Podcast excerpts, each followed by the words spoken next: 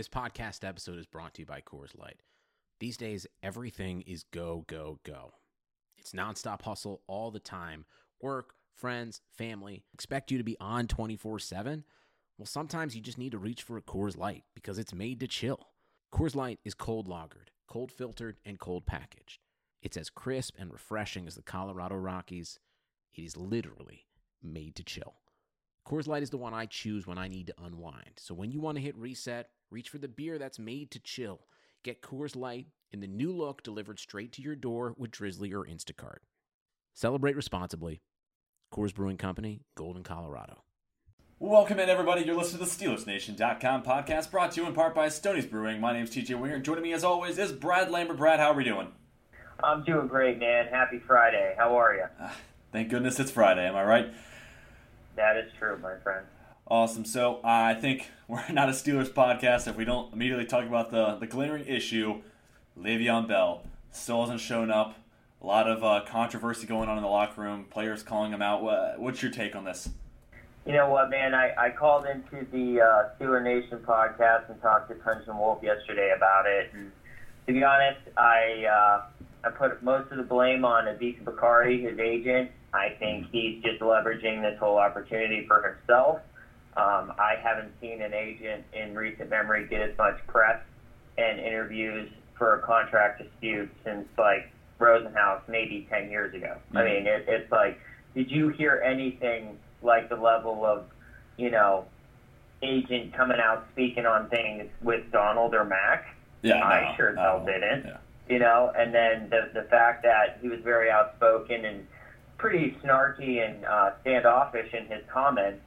Um, you know, if if you were Kevin Colbert or Mike Tomlin, what would you do? You know, it's just like that's part of the game, man. Like we're playing to win, you know. Mm-hmm. And uh, Le'Veon is one of the best running backs in the league.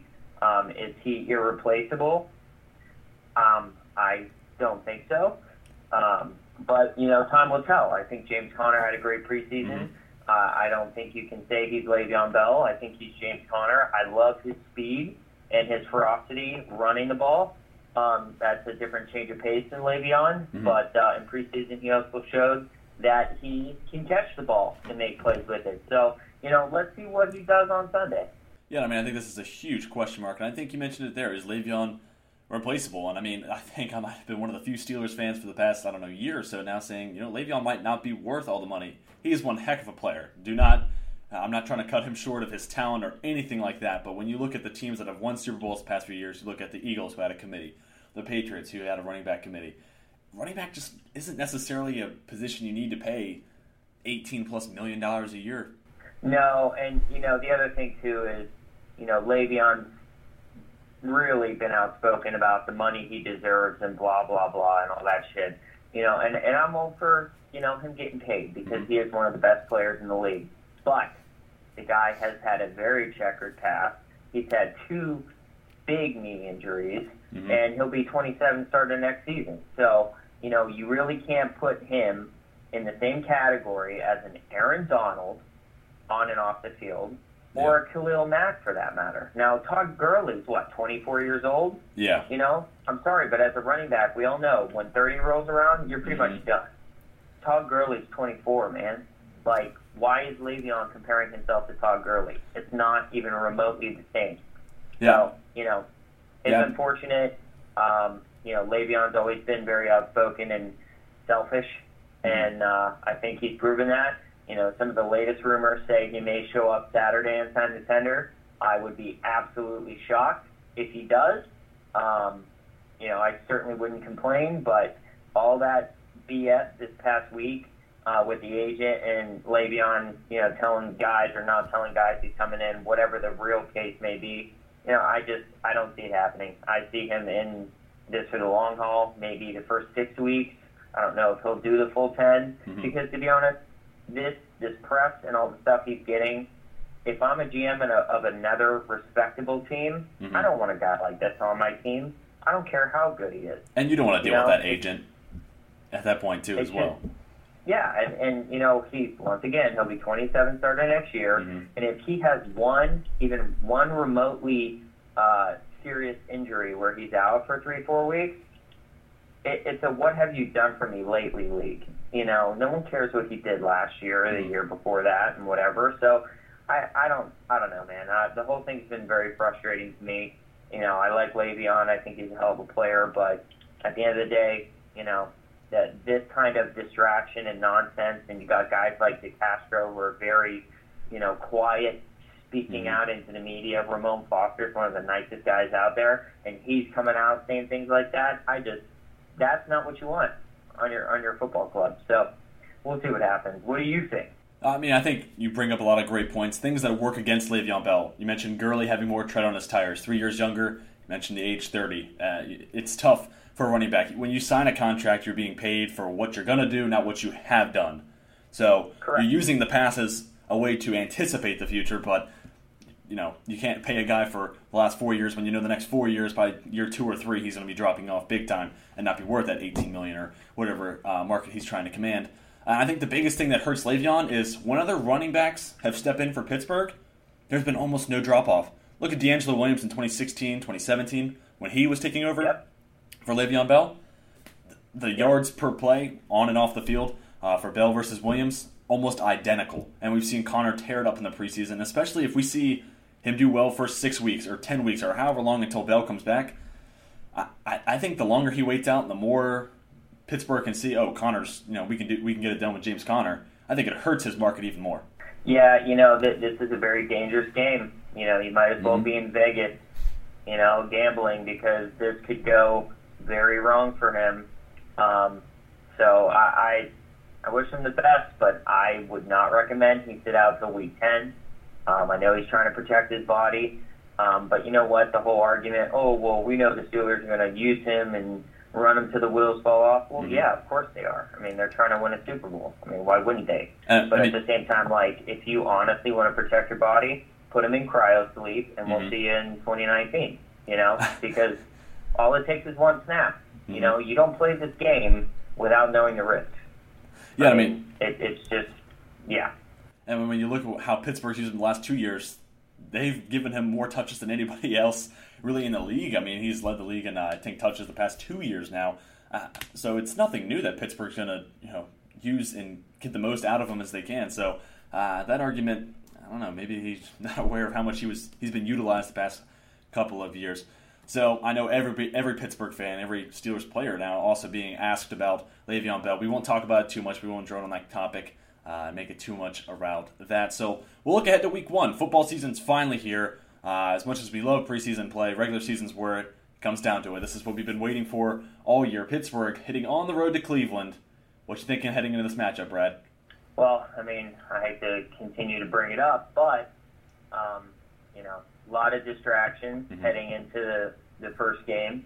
Obviously, with uh, Le'Veon Bell and all that shenanigans. So, um, I I kind of makes me feel of Chicago last year. A lot of distraction. Yeah. Granted, that was right before the the game, so I'm hoping those guys can you know really stay focused and whatnot. It sounds like they're rallying behind James James Conner as they should.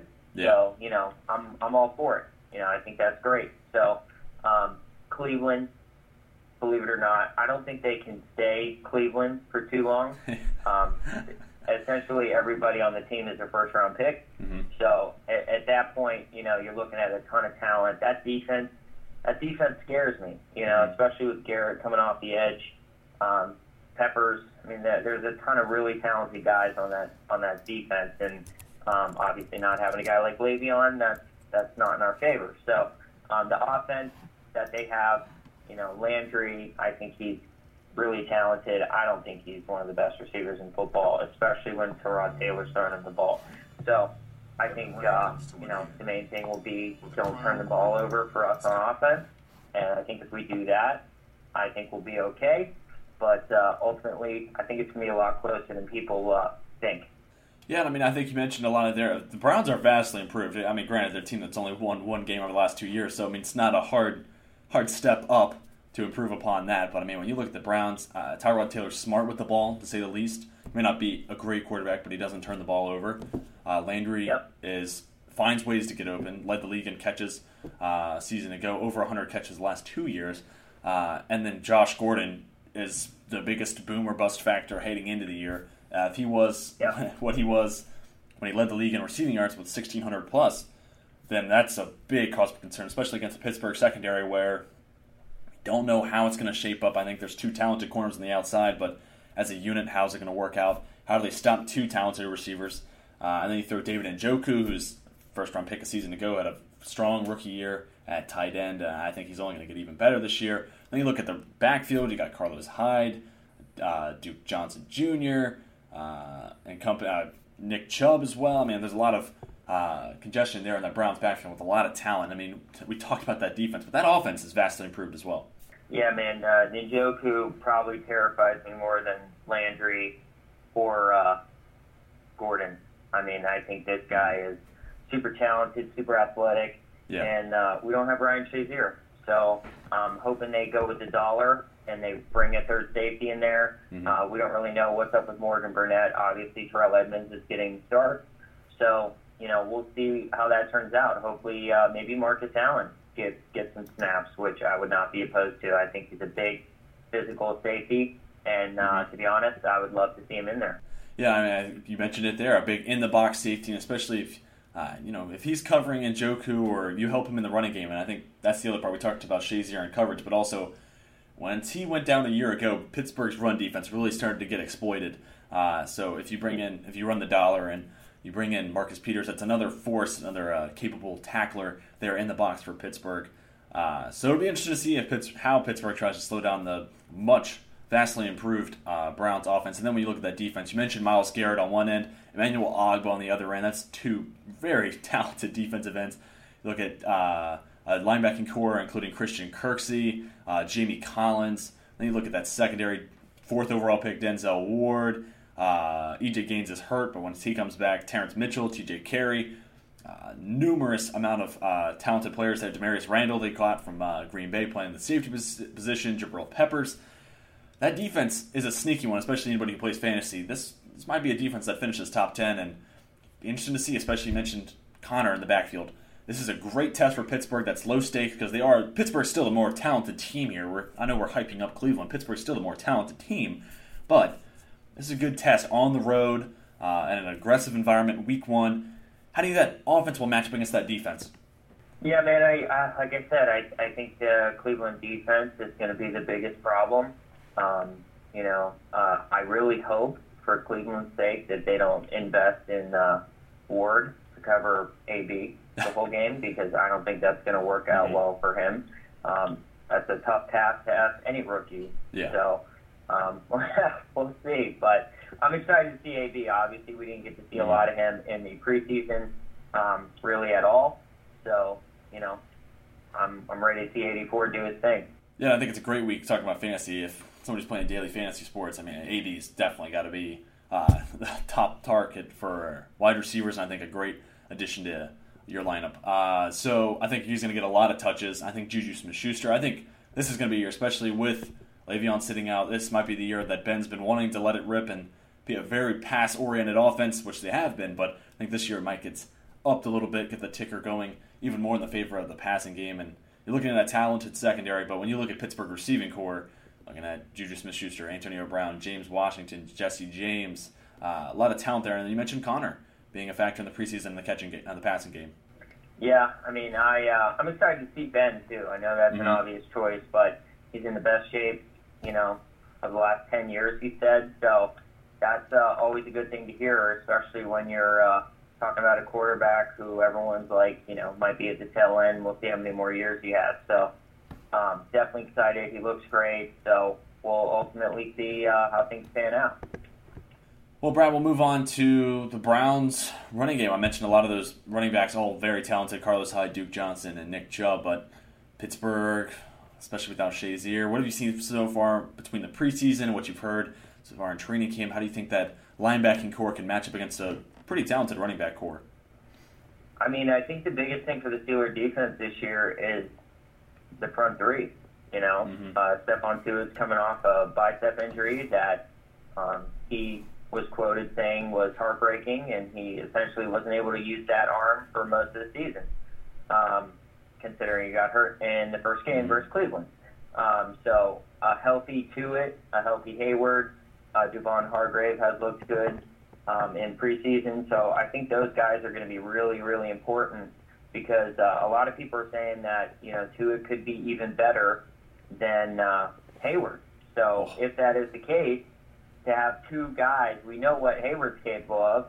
So to have two guys like that up front, Mhm. that could make a lot of problems for opposing teams. So I think uh, they're going to be critical if they can't get pressure and kind of clog up the line. Um, I mean, I think Vince Williams had a great, great season last year and Mhm. looks to be a great offseason. Jon Bostic seems to be a solid veteran, kind of like James Farrior was for us. Yeah. Um, so, you know, once again, it's going to be really tough to um, fill that hole left by uh, Brian Shazier not being able to go this year. So, um, hopefully, we can do it by committee, and uh, you know, ultimately we'll have to see. But I, I think we'll be okay. Yeah, and I mean, while we're talking about Shazier, I guess it would be rude if I didn't, but happy belated birthday to uh, Yeah. number 50, Ryan Shazier. Uh, but, I mean, I think you mentioned it there. I mean, especially when you talk about, let's go back to that front line. If Tuitt and Heyward, even if they're just, they play just as good, Tuitt takes that next step, and he's just as good as Cam Heyward, who was second last year in QB hurries. Uh, not only in this week, but down the road. When it comes to pass rush, we talked about outside linebackers being a huge bolster, and we need TJ Watt, we need uh, Bud Dupree to step up, et cetera, et cetera. But if you can have Heyward and Tuitt, it takes a lot of pressure on those outside linebackers and maybe gets them to play even better. Yeah, man, I, I really think we need to see the defense come together as a unit, um, especially just embrace the adversity that we have this season um, with uh, just Ryan on the defensive side of the Mhm. ball. And, you know, I'm excited, man. I can't wait. It's, it's been a long off season. And uh, obviously, with that Jacksonville loss, that hurt. Mm-hmm. So uh, I'm really looking forward to these guys kind of. I think it was DeCastro or Foster that said, you know, we need to show up and uh, we need to let people know that we can do it with or without Le'Veon um, because I, I would really hate to see the Steelers drop this game because uh, all the drama that we had this past week, if we lose without Le'Veon, it's going to be way worse. Without a doubt. And you mentioned DeCastro, and we talked about Foster. You also have Maurkice Pouncey and Alejandro Villanueva uh, up there on the front line. I think this is, again, a good test for them as well. I mean, we talked about the Browns and a talented pass rush. Uh, good week for Pittsburgh to see where that offensive line stands, and I think one of the most underrated groups in the league. Yeah, I mean, they are one of the best offensive line groups collectively. I mean, if you think otherwise, I don't think you know football. But uh, I think Al Al Villanueva is going to have a heck of a start dealing with Myles Garrett. So um, hopefully he can hold his own, and I know they're going to give him some help because that's a tough task for anybody. So uh, I'm excited. All right, Brad. So we've talked about it. We've previewed it uh, a lot, and uh, let's get to it. Okay, let's get a score prediction. Brad, what do you think the final score on Sunday is going to be? Oh, geez, putting me on the spot. I can go ahead. I'll go, I'll give you some time to think about it. Mulch it over. I'm gonna, Uh, I'm gonna say uh, 24-20 Steelers. 24-20 Steelers. I was going to say 24-17. I'll write these down and see which one of us is closer, but the same score. Both going to be, uh, both think, obviously, this game's going to be a little bit low scoring. Uh, it's always tough to go into Cleveland. Uh, and a good, both good defenses. I'm waiting to see what they see. Uh, who do you think could have a huge breakout game? Who do you think after week one would be like, wow, we talked about Le'Veon a lot, we talked about Ben, we talked about Antonio Brown, but this guy, if it weren't for him, why not have come out with a victory? I'm going James Conner. I think this kid, you know, has overcome a lot in his life, both personally and professionally, and uh, I think he's been waiting for a moment like this. So I'm I'm going James Conner all the way. I think he has a big day, Mhm. um, both in the passing game and running. So I wouldn't be surprised if he eclipses, you know, let's say a buck seventy-five total yards. Wow. And uh, you, you know, Yeah. hopefully he has a big day because uh, that's the boost this team needs moving forward. Okay, for a sleeper big game, I'll go someone other than Conner. Um, I'll venture to say Joe Haden. Watch out for Joe Haden. Maybe a pick, maybe even two uh, this week, and if not him, off the offensive end, Juju Smith-Schuster, leading receiver for the Pittsburgh Steelers. That'll be my sleeper predictions. So, Love it. well, there you have it. Pittsburgh taking on Cleveland at one o'clock on Sunday. We're both excited for Week One in football season. Finally back, Brad. Can't wait, man. Let's get it. Here we go. Hashtag Here we go, and this has been the SteelersNation.com podcast. As always, my name's TJ Wingard. He's Brad Lambert. Be sure to check in for the next episode. Until then, we are signing off.